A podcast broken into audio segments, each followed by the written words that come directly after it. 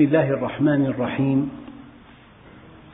الحمد لله رب العالمين والصلاة والسلام على سيدنا محمد الصادق الوعد الأمين. اللهم لا علم لنا إلا ما علمتنا إنك أنت العليم الحكيم. اللهم علمنا ما ينفعنا وانفعنا بما علمتنا وزدنا علما. وأرنا الحق حقا وارزقنا اتباعه. وأرنا الباطل باطلا وارزقنا اجتنابه واجعلنا ممن يستمعون القول فيتبعون أحسنه وأدخلنا برحمتك في عبادك الصالحين.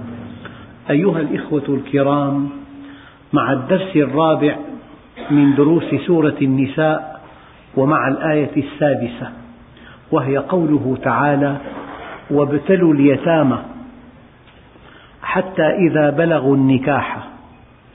فإن آنستم منهم رشدا فادفعوا إليهم أموالهم ولا تأكلوها إسرافا وبدارا أن يكبروا. ومن كان غنيا فليستعفف ومن كان فقيرا فليأكل بالمعروف. فإذا دفعتم إليهم أموالهم فأشهدوا عليهم وكفى بالله حسيبا. أيها الإخوة الكرام الإسلام في مكة كان ترسيخا لأصول العقيدة وفي المدينة كان تشريعا للعباد. إسلام مكة إسلام عقيدة وإسلام المدينة إسلام تشريع. ولا يستغنى عن أحدهما فلا بد من عقيدة سليمة ولا بد من تشريع حكيم. لا بد من إيمان ولا بد من عمل وأنت بالكون تعرفه وبالشرع تعبده. هناك علاقة دقيقة وخطيرة هي أنك إذا عرفته أنك إذا عرفته خالق الأكوان. مبدع السماوات والأرض رب العالمين بيده ملكوت كل شيء. تشعر بحاجة إلى أن تتقرب منه. الإنسان في أصل فطرته يحب الجمال والكمال والنوال. فإذا ثبت لك اعتقادا أن أصل الجمال عنده وأن أصل الكمال عنده وأن العطاء كله منه ينبغي أن تتجه إليه في العلاقات اليومية. بيكون إنسان له مكانة غني له منصب رفيع تلاقي الناس يتحلقون حوله يطمحون إليه يزورونه في كل مناسبة يقدمون له آيات الولاء في كل وقت لأنه في عنده شيء إما علم أو جاه أو مكانة أو مال. فالناس يقبلون على العظيم طمعا بما عنده.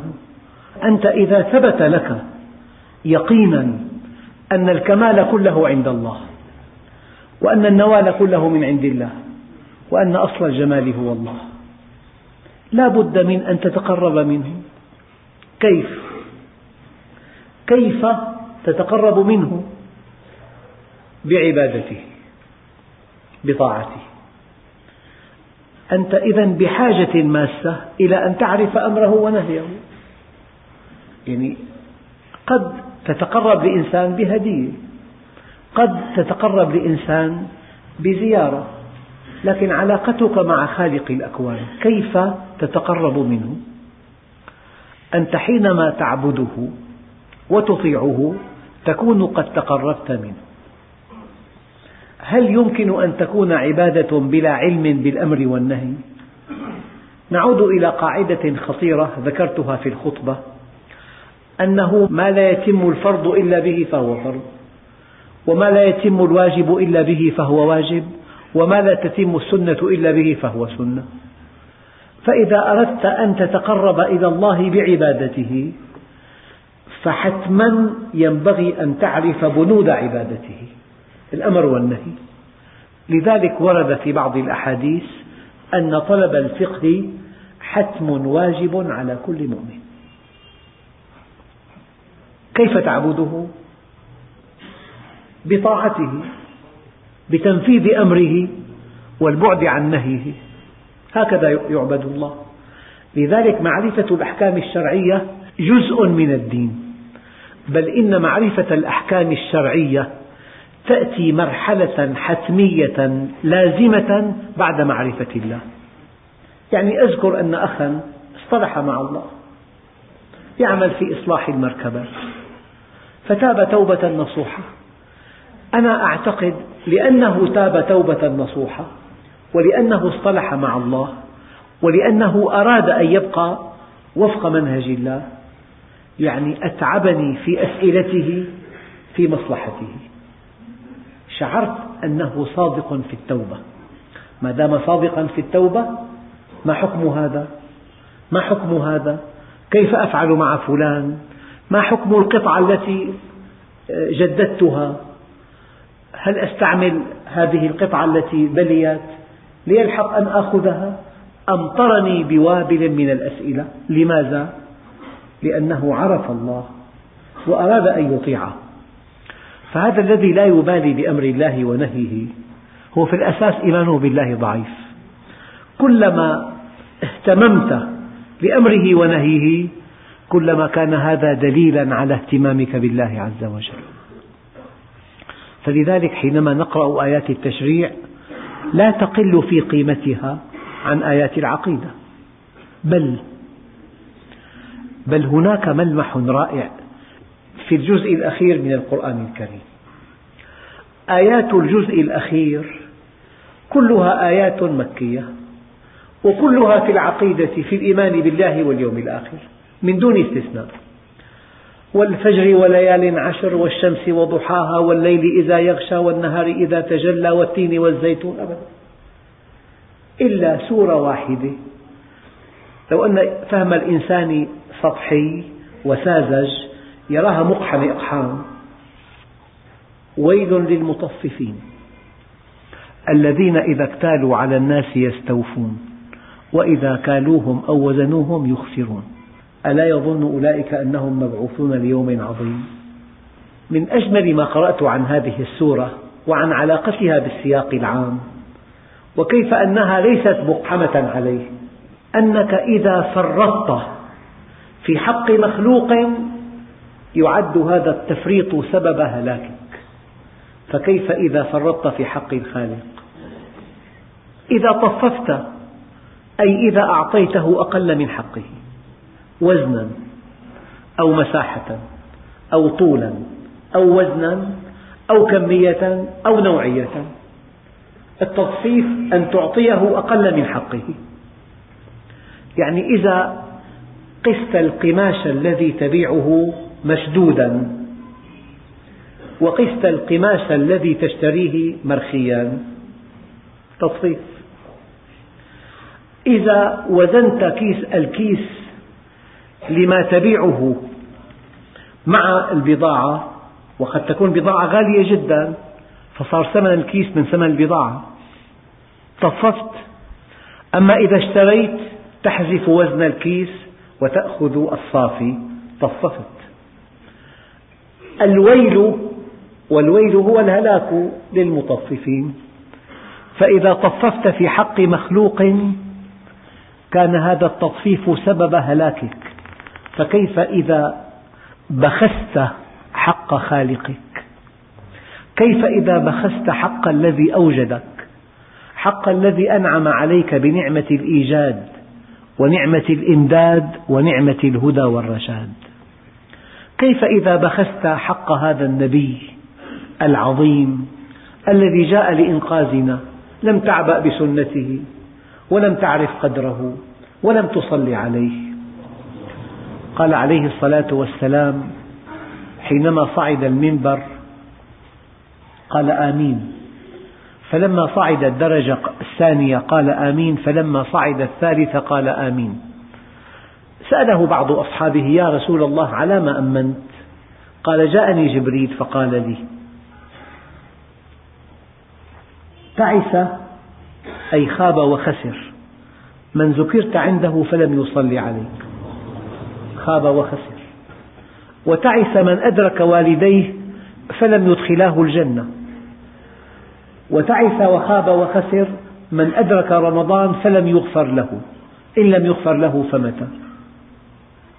إذا كما أننا في أمس الحاجة إلى أن نعتقد بالله اعتقادا صحيحا بالله موجودا وواحدا وكاملا بالله خالقا وربا ومسيرا بالله صاحب الأسماء الحسنى والصفات الفضلى وبرسول الله رسولا ونبيا وباليوم الآخر جزاء ومصيرا وبالملائكة والكتب والأنبياء ينبغي أن نتعلم شرع الله عز وجل. مثلا من دخل السوق دون أن يتفقه أكل الربا شاء أم أبى. أنا ذكرت لكم دائما مثل يعني هنا محل إعادته أنه المظلي قد يجهل أشياء كثيرة لا علاقة لها بسلامته وقد يجهل شيئا واحدا يكون سبب هلاكه. قد يجهل شكل المظلة دائري مربع بيضوي مستطيل وقد يجهل نوع قماش المظلة من خيوط صناعية أو طبيعية. وقد يجهل عدد الحبال وألوان الحبال ونوع خيوط الحبال. هذا كله لا يؤثر على سلامته. أما إذا جهل طريقة فتحها ينزل ميتا. في الدين في الدين جانب من العلم سماه العلماء علم ينبغي أن يعلم بالضرورة. علم ينبغي أن يعلم بالضرورة. فمن لم يتعلم هذا العلم هلك مثقف غير مثقف مشغول غير مشغول متفرغ غير متفرغ أمي متعلم هذا العلم سماه العلماء علما ينبغي أن يعلم بالضرورة لأنه فرض عين على كل مسلم. تقول لي ما في وقت. يعني إذا واحد درس وجاء إلى بلده واشترى عيادة بالدين والآلات بالدين وعليه ديون باهظة وحدد موعد الزيارة من الخامسة حتى السابعة وجاءه مريض الساعة السادسة قال له ما عندي وقت. الجواب اللطيف عندك وقت لأي شيء إذا؟ هذا اختصاصك هذا وقتك. فإذا إنسان قال لك أنا ما عندي وقت أعرف الله عز وجل. أم ماذا كنتم تعملون؟ ما هو الشيء الذي هو أعظم من أن تعرف الله؟ ما هو الشيء الذي هو أعظم من أن تعرف منهجه؟ ما هو الشيء الذي هو أعظم من أن تعرف الطريق الموصل إليه؟ إذا أن تقتطع من وقتك الثمين وقتا لمعرفة الله. لمعرفة كتابه لمعرفة سنة نبيه لمعرفة أحكام الفقه لمعرفة سير الصحابة والتابعين لمعرفة العقيدة السليمة لمعرفة سر وجودك وغاية وجودك. هذا استثمار للوقت وليس استهلاكا له. استثمار للوقت وليس استهلاكا له. إنسان متعلم معه اختصاص نادر يدرس عشر سنوات. هذه السنوات العشر هي استهلاك للوقت أم استثمار له؟ بعد التخرج لك دخله باليوم 800 ألف. من هذا العلم الذي تعلمه. في اختصاصات نادرة جدا. ودخل فلكي. فالوقت الذي أمضاه في الدراسة والتعلم هل يعد ضياعا للوقت واستهلاكا له أم يعد استثمارا؟ استثمار. يعني أنت حينما تأتي إلى مجلس علم ماذا تعمل؟ أنت حصنت نفسك.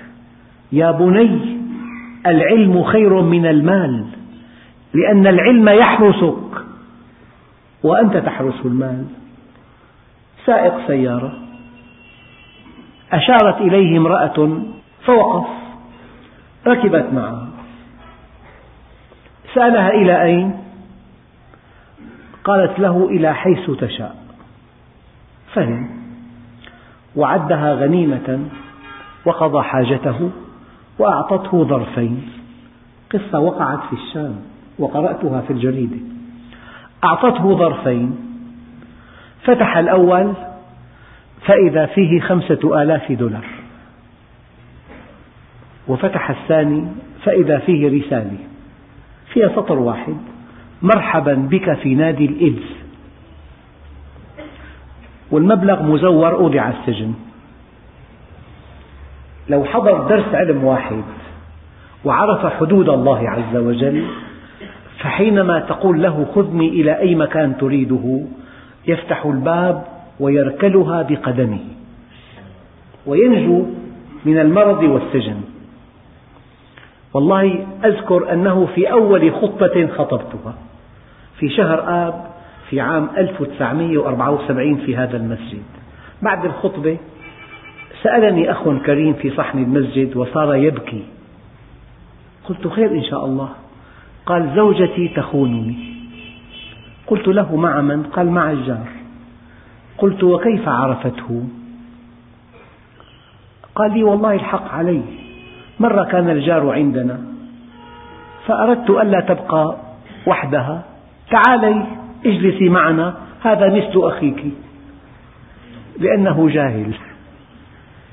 لأنه يجهل طبيعة العلاقة بين الذكر والأنثى. وعنده خمسة أولاد وتخونه من سنتين كل يوم وتعطيه مع كأس الشاي مادة مخدرة. قلت العلم حصن. العلم حارس. يا بني العلم خير من المال. لأن العلم يحرسك وأنت تحرس المال. والمال تنقصه النفقة والعلم يزكو على الإنفاق. لا يقبل أن تقول ليس عندي وقت لمعرفة الله. معرفة كتاب الله أصل في الدين. ومعرفة سنة رسول الله أصل في الدين. ومعرفة الأحكام الفقهية كم إنسان في هذا البلد المسلم يستثمر أمواله بنسبة ثابتة؟ عين الربا. يقول لك كلام مضحك أريح من الحسابات والجرد على الألف مئة ليرة بالشهر فرضا. عين الربا. كم إنسان يسهم مع إنسان في شراء بيت؟ يطالبه بالأجرة من حقه. لكن لأنه يضمن مبلغه بالتمام والكمال أصبحت الأجرة فائدة ربوية. إذا أراد أن يبيع حصته فقيم البيت تقييما جديدا ما في مشكلة الأجرة يستحقها. أما دفع مليون المليون ثابت لا يزيد ولا ينقص ويريد عليه أجرة. عين الربا مئات الحالات التي يتعامل الناس بها في الأسواق هي عين الربا ولا يشعرون لضعف ثقافتهم الفقهية حتى في العلاقات الاجتماعية حتى في المناسبات في الأفراح في البيع والشراء. من دخل السوق دون أن يتفقه أكل الربا شاء أم أبى. هكذا قال سيدنا عمر. فأنت حينما تقتطع من وقتك وقتا لمعرفة الله من خلال كتابه ولمعرفة رسول الله من خلال سنته ولمعرفة أحكام الفقه ولمعرفة سيرة النبي عليه الصلاة والسلام. يعني مرة قال لي أحدهم هناك اتصال هاتفي مع زوجتي يعني أنا لا, لا أحتمل ذلك إنسان سفي يتكلم معها كلمات لا تليق. قال لي والله أنا أعرفها طاهرة معرفة يقينية. قلت له ألم تقرأ في السيرة أن السيدة عائشة رضي الله عنها وهي زوج النبي صلى الله عليه وسلم وهي بنت الصديق اتهمت بالزنا؟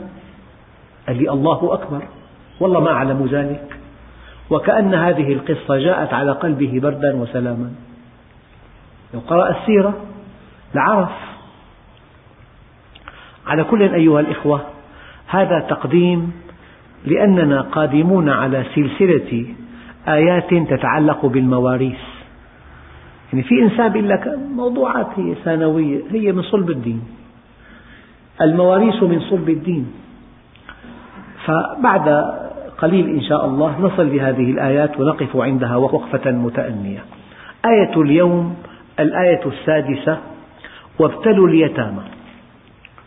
الابتلاء هو الامتحان. حتى إذا بلغوا النكاح. يعني ورد في كتب الفقه أن الصغيرة يبلغ الحلم إذا بلغ الخامسة عشرة من عمره. أو يبلغ الحلم إذا ظهرت عنده صفات المراهقة. كخشونة الصوت وظهور الشعر في أماكن مختلفة من جسمه. أو حينما يحتلم. طبعا عند الفتاة قضية واضحة جدا. حينما تأتيها الدورة فهذه علامة البلوغ قولا واحدا. الشاب حينما يحتلم أو حينما تظهر علامات الرجولة في جسمه إن شعر ينبت في بعض الأماكن وإن صوت خشن أو إذا بلغ الخامسة عشرة فهو بالغ حكما. هذا بعض ما ورد في كتب الفقه عن وابتلوا اليتامى حتى إذا بلغوا النكاح. يعني بلغوا سنا يتاح لهم أن يتزوجوا. وبالمناسبة أنا من أنصار الزواج المبكر. ولا سيما في هذا العصر قال فإن آنستم منهم رشدا. يعني بالسؤال والجواب والامتحان في روائز معينة في أسئلة دقيقة في إجابات رائعة في إجابات ساذجة. فاسأله في شأن البيع والشراء والتجارة والاستثمار فرضا والادخار. يعني في موضوعات مالية يعيشها كل إنسان. في موضوعات تعاملية يعيشها كل إنسان. ينبغي أن تمتحنه. إن آنست منه رشدا يعني عقلا وفهما وحكمة فادفع إليه ماله.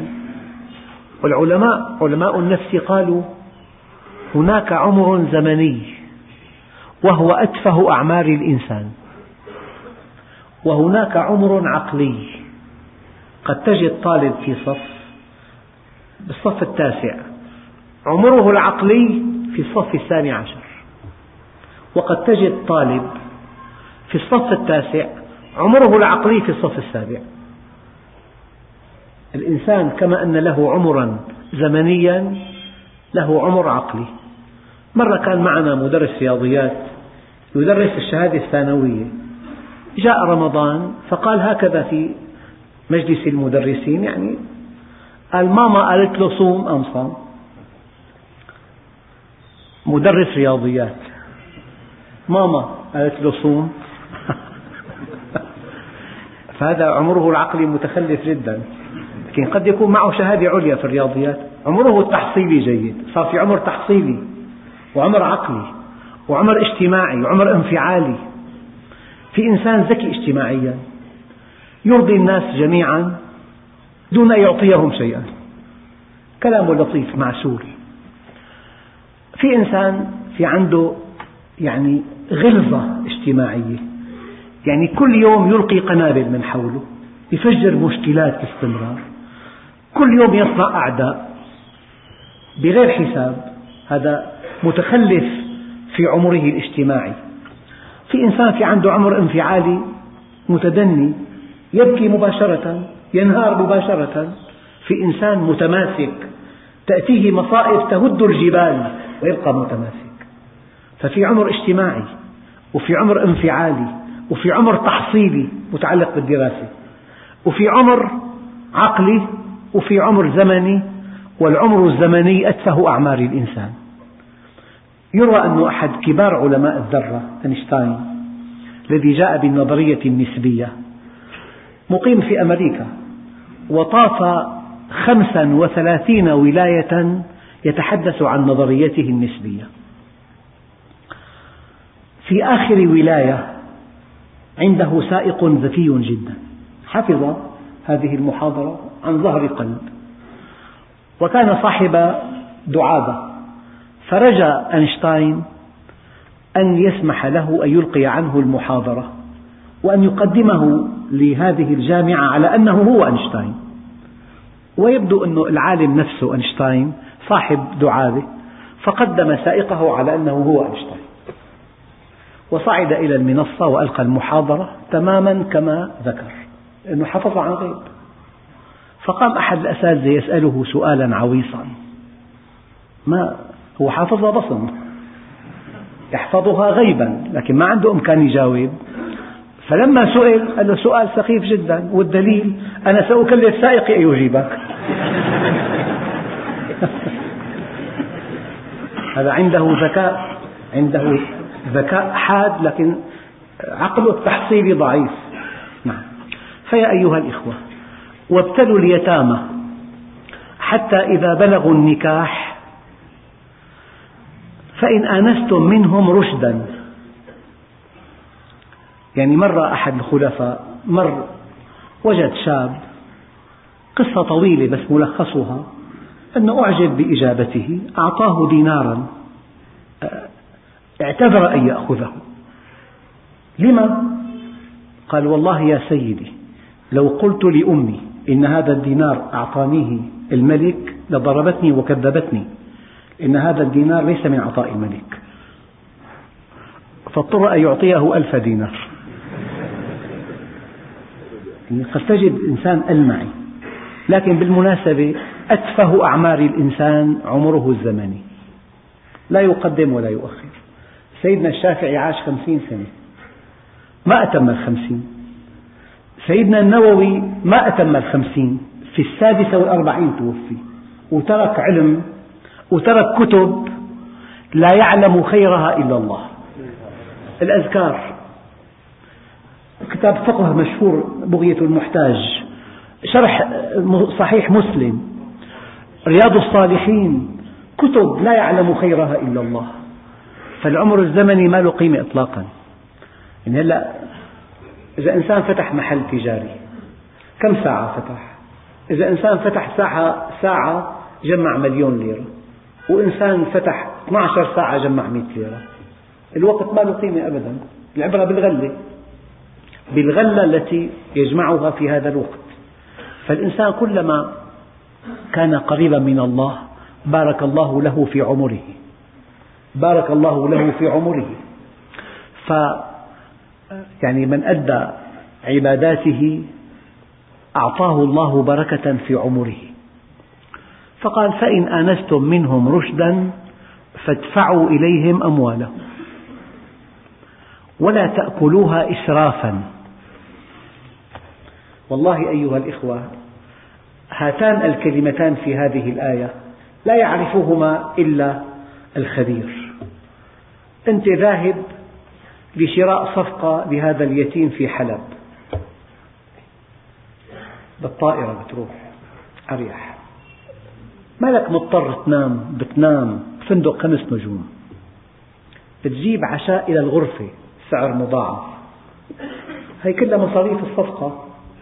بس لو أن المال مالك تفعل هكذا مستحيل. فهناك من يتجر بمال اليتيم وينفق نفقات غير مقبولة. إن في الطعام أو في الشراب أو في التنقل أو في المصاريف. بل لو أن اليتيم كلفك بحاجة بأثناء السفر تسجل عليه قسما من مصروف الرحلة. اخدمه لوجه الله. ولا تأكلوها إسرافا. إياك أن تسرف. لذلك في عندنا قاعدة. قاعدة رائعة. عامل الناس كما تحب أن يعاملوك. عامل الناس كما تحب أن يعاملوك. ولا تأكلوها إسرافا وبدارا. بدارا أن تبادر إلى أكلها قبل أن يكبر فيأخذ ماله. يعني أن تبادر إلى أكلها بطريقة أو بأخرى قبل أن يكبر فإذا بلغ السن التي ينبغي أن يعطى فيها ماله دفعت له ماله. فقبل أن يبلغ هذه السن ينبغي أن تستنزف ماله كله ولا تأكلوها بدارا. من يحاسبك؟ الله وحده. أنت مؤتمن. أنت ولي أمر اليتيم. لأنك مؤتمن كلفت بذلك. لأنك مظنة صلاح كلفت بذلك. لأن الناس يثقون بك كلفت بذلك. فإذا كنت موضع ثقة الناس ينبغي ألا تخيب ظنهم فيك. أن تحاسب نفسك حسابا دقيقا. يعني أنت في متجر من مال اليتيم. متجر من مال اليتيم. وأنت شريك مضارب. إجا أخوك هات كوكتيل. حقها 100 ليرة. على المصروف. ما له علاقة اليتيم بالضيافة. قد يأتي إنسان ليشتري وقد تقيم له طعام الغداء ما في مانع. لمصلحة التجارة. قد يأتي إنسان وقد تدعوه إلى طعام. وعلى حساب المصروف. لأن هذا الإنسان قد يشتري صفقة كبيرة جدا فلا بد من إكرامه. أما حينما يأتي صديقك الشخصي وتقدم له ضيافة في المحل من مال اليتيم فأنت قد خنت الأمانة الضيافة على حسابك. في شيء أدق من ذلك. في بعالم التجارة صفقات رابحة أساسية. فالتاجر ماله في هذه الصفقات. لكن في صفقة جديدة لعلها تربح كثيرا ولعلها لا تربح. أجس السوق فيها بمال اليتيم. فإن ربحت أنزلت مالي بعده فيها. وإن لم تربح أقول له ترتيب الله كلام معسول كله نفاق. أخي هي الربح نصيب من الله. أنت اخترت له صفقة مجهولة مجهولة. اخترت له صفقة اسمها لغم قد تنفجر قد لا تربح. فإذا ربحت عرفت السوق من خلالها. أدخلت بعد إذن مالك فيها. لذلك ورد في بعض الأحاديث ولا تجعل ماله دون مالك. لا تجعل ماله دون مالك. خيانة هذه. إذا معك مال ليتيم ينبغي أن تستثمره في صفقة رابحة. مو بالمية مية هي لا يملكها أحد. لكن في, في الأعم الأغلب وفي أغلب الظن أنها رابحة. يعني بضاعة أساسية في السوق وقديمة وأرباحها ثابتة وطلبها ثابت. هكذا. ولا تأكلوها إسرافا وبدارا أن يكبروا. دقق في توجيه الله عز وجل لهذا الإنسان. قال ومن كان غنيا فليستعفف. فليستعفف. ليستثمر له هذا المال دون أن يأخذ شيئا. ومن كان غنيا فليستعفف عندك محل وشركة طويلة عريضة وأموال طائلة بين يديك وقال لك هالمئة ألف ليتيم إيه، اشتري له بها صفقة وبعها وأعطيه كل الربح إليه. هذا ومن كان غنيا فليستعفف أما أنت مهندس مثلا ما بتملك شيء من الدنيا. وفي يتيم صغير عمره أربع سنوات معه مال جيد وأنت أمين وما عندك دخل ثاني لك أن تستثمرها في عمل معين بحسب خبرتك وأن تأخذ نصف الربح لك أو أربعين بالمئة حسب الاتفاق أو حسب العرف. بجوز. ومن كان غنيا فليستعفف ومن كان فقيرا فليأكل بالمعروف. ومن كان فقيرا فليأكل بالمعروف. ما هو المعروف التي تحدث عنه الفقهاء؟ المعروف التي تحدث عنه الفقهاء بقاعدة رائعة.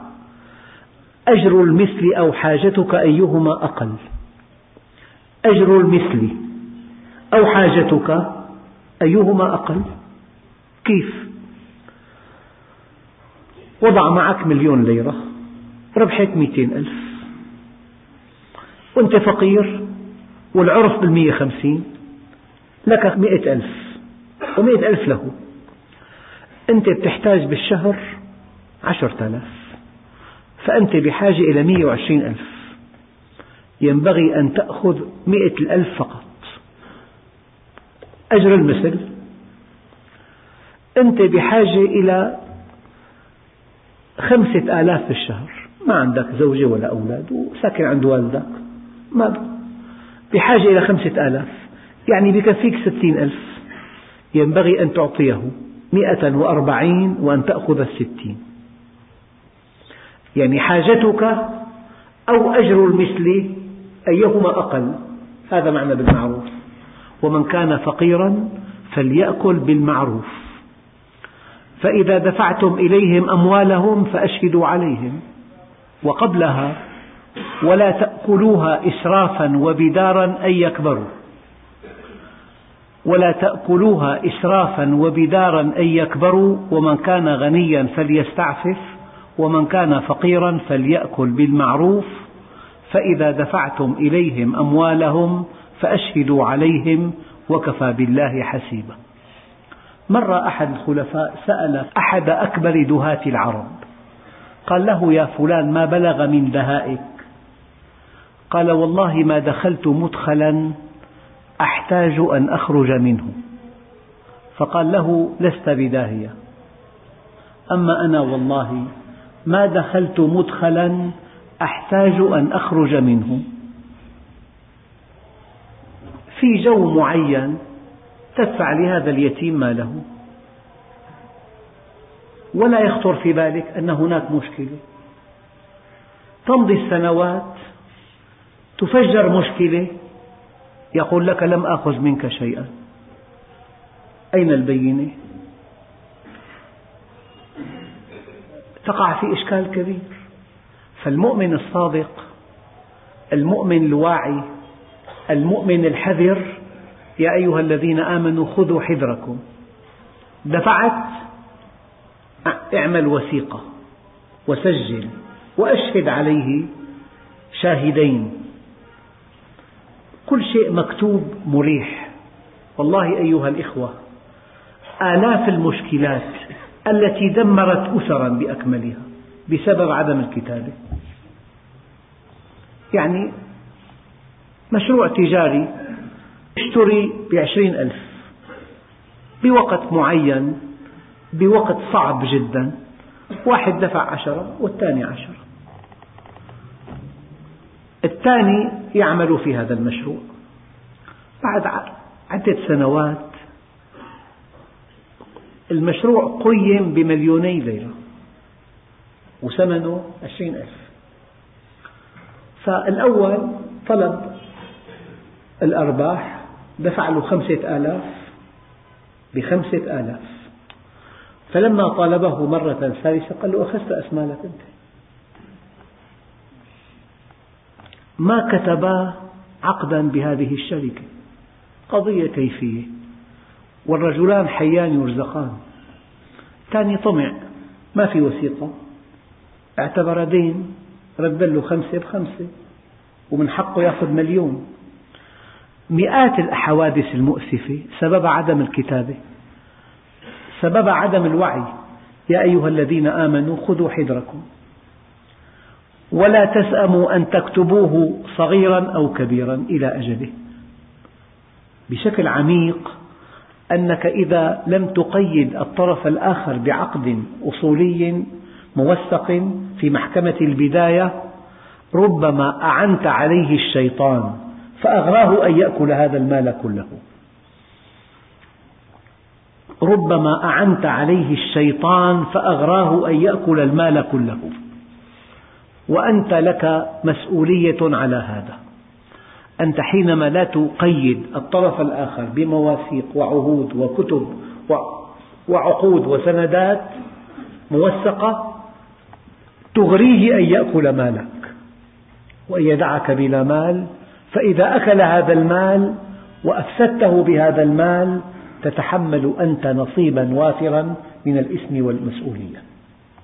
لذلك فإذا دفعتم إليهم أموالهم فأشهدوا عليهم وكفى بالله حسيبا. هذه الآية تتعلق بأموال اليتامى. ونرجو الله سبحانه وتعالى أن نكون عند حدود الله واقفين. كان عمر بن الخطاب رضي الله عنه وقافا عند كتاب الله. يأتمر بما أمر وينتهي عما عنه نهى وزجر. والحمد لله رب العالمين. أخ كريم الحديث الذي ذكرته الأسبوع الماضي جاءني به موثقا فله الشكر. عن أبي موسى الأشعري رضي الله عنه قال قال رسول الله صلى الله عليه وسلم ثلاثة يدعون الله فلا يستجاب لهم. رجل كانت تحته امرأة سيئة, سيئة الخلق فلم يطلقها ورجل كان له على رجل مالا فلم يشهد عليه. ورجل آتى ماله سفيها. هؤلاء الثلاثة إذا دعوا الله عز وجل لا يستجاب لهم. رواه الحاكم في المستدرك والديلمي في المسند وصححه الألباني. يقول الأخ أنه حاولت مع صديق لي أن أقنعه أن القرآن الكريم كلام الله المنزل فلم يقتنع. فبماذا يمكنني أن أقنعه؟ أخواننا الكرام الله عز وجل خاطب عامة الناس بأصول الدين وخاطب المؤمنين بفروع الدين. فالإيمان بالله أولا. اسأله هل أنت مؤمن بالله؟ إذا كان إيمانه بالله قويا ومتينا هذا الخالق الكامل لا يمكن أن يدع خلقه من دون توجيهات. امسك القرآن. هناك مليون دليل على أنه كلام الله من إعجازه.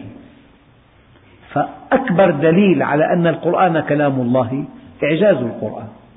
لكن لن تنتفع بالإيمان بالقرآن قبل أن تؤمن بمنزله. بخالق الأكوان. فإذا كان الإيمان بخالق الأكوان مهتز لا جدوى من الحديث عن الإيمان بالقرآن. ما حكم قراءة الأبراج؟ وهل صحيح أن للأبراج علاقة بعلم الفلك؟ أيها الإخوة هذا محرم في الإسلام لأن الغيب لا يعلمه إلا الله. ومن أتى كاهنا فصدقه فقد كفر. ومن أتى ساحرا فلم يصدقه لم تقبل له صلاة أربعين صباحا. إنسان يعني نقل إلى مكان في شمال القطر وهو هنا في الشام يدرس الشريعة. هل إذا حاول أن ينتقل إلى محافظة دمشق ليتابع الدراسة الشرعية هو يعترض على قضاء الله وقدره؟ أعوذ بالله. لك أن تسعى إلى أن تتابع دراستك. وإن الله كتب عليكم السعي فاسعوا. يعني سؤال غريب جدا. ليس عليك بأس أن تطلب بطريقة مشروعة أو بأخرى أن تنتقل إلى دمشق كي تتابع الدراسة الشرعية. هل يجوز الصلاة على تارك صلاة؟ إذا كان تاركا لها تقصيرا يجوز الصلاة عليه. الفرق بين معنى الخالق والفاطر. الخلق يعني يميل للنواحي المادية والفطرة إلى النواحي النفسية في الإنسان. الإنسان مفطور على حب الكمال على حب الجمال النوال. النواحي النفسية أقرب إلى الفطرة والنواحي المادية أقرب إلى الخلق. قال إذا كان البوذي مقتنعا بأنه على حق والهندوسي مقتنعا بأنه على حق وعبدة الشيطان مقتنعون بأنهم على حق وعباد الأصنام مقتنعون بأنهم على حق. وكل إنسان معتقد أنه على حق. يعني كيف نوفق بين هؤلاء؟ أخواننا الكرام لا يمكن أن يقبل اعتقاد الإنسان تقليدا إلا بحثا ودراسة. بدليل قول الله عز وجل فاعلم أنه لا إله إلا الله. لا يقبل منك اعتقاد تقليدا. لو قبل اعتقاد تقليدا لكان كل هؤلاء على حق لأن أتباعهم سمعوا رؤساءهم في الدين يقولون فقالوا. لذلك العقيدة أخطر شيء. لا تقبل إلا بحثا ودراسة وتمحيصا. العقيدة فقط. استنباطا من قوله تعالى فاعلم أنه لا إله إلا الله. بل لو قلت لا إله إلا الله تقليدا لا تقبل منك. وهي حق. عقيدة هي. لو قبل التقليد لعد كل هؤلاء على حق. ماذا فعلوا؟ رؤساء أديانهم البوذيين والهندوس قالوا شيئا فقالوه بعده وانتهى الأمر. إذا هم على حق. لا. والحق واحد لا يتعدد. الحق واحد لا يتعدد. والحق ما جاء به الوحي من عند الله عز وجل. والدليل وأن هذا صراطي مستقيما فاتبعوه. ولا تتبعوا السبل فتفرق بكم عن سبيله. يخرجهم من الظلمات إلى النور. النور واحد. والحق واحد أما الباطل متعدد. كما أنه لا يمر من نقطتين إلا خط مستقيم واحد لكن بمر مليون خط منحني ومنكسر. الباطل يتعدد أما الحق لا يتعدد. لذلك المعركة بين حقين لا تكون. لماذا؟ لأن الحق لا يتعدد. وبين حق وباطل لا تطول لأن الله مع الحق. لكن وبين باطلين لا تنتهي. هل يجوز للوصي على مال اليتيم أن يقترض من مال اليتيم؟ والله إذا كان ذمته عالية كثير وفي عنده ضمانة يعني جاي مبلغ ضخم بعد فترة ومعه مال يتيم وافر. الله قال وإن تخالطوهم فإخوانكم في الدين. الآية واضحة. يعني ممكن يكون في منع. الله عز وجل دفعا للعنت وللمشقة. قال وإن تخالطوهم فإخوانكم. معناها إذا كان في تداخل وأنت ضمنان أن تحفظ له حقه مئة في المئة مئة في المئة وزيادة لا مانع. يعني أنت مثلا معك مال يتيم بكفيه سنة إنفاق لزمك خمسة آلاف منه وعندك دفعة بعد الشهر جايك خمسين ألف. واضحة؟ جاي خمسين ألف لزمك خمسة عملت وعملت وصل قرض حسن وثبته وخبيته وأشرت عليه شهور ما في مشكلة. بهالحالة والحمد لله رب العالمين.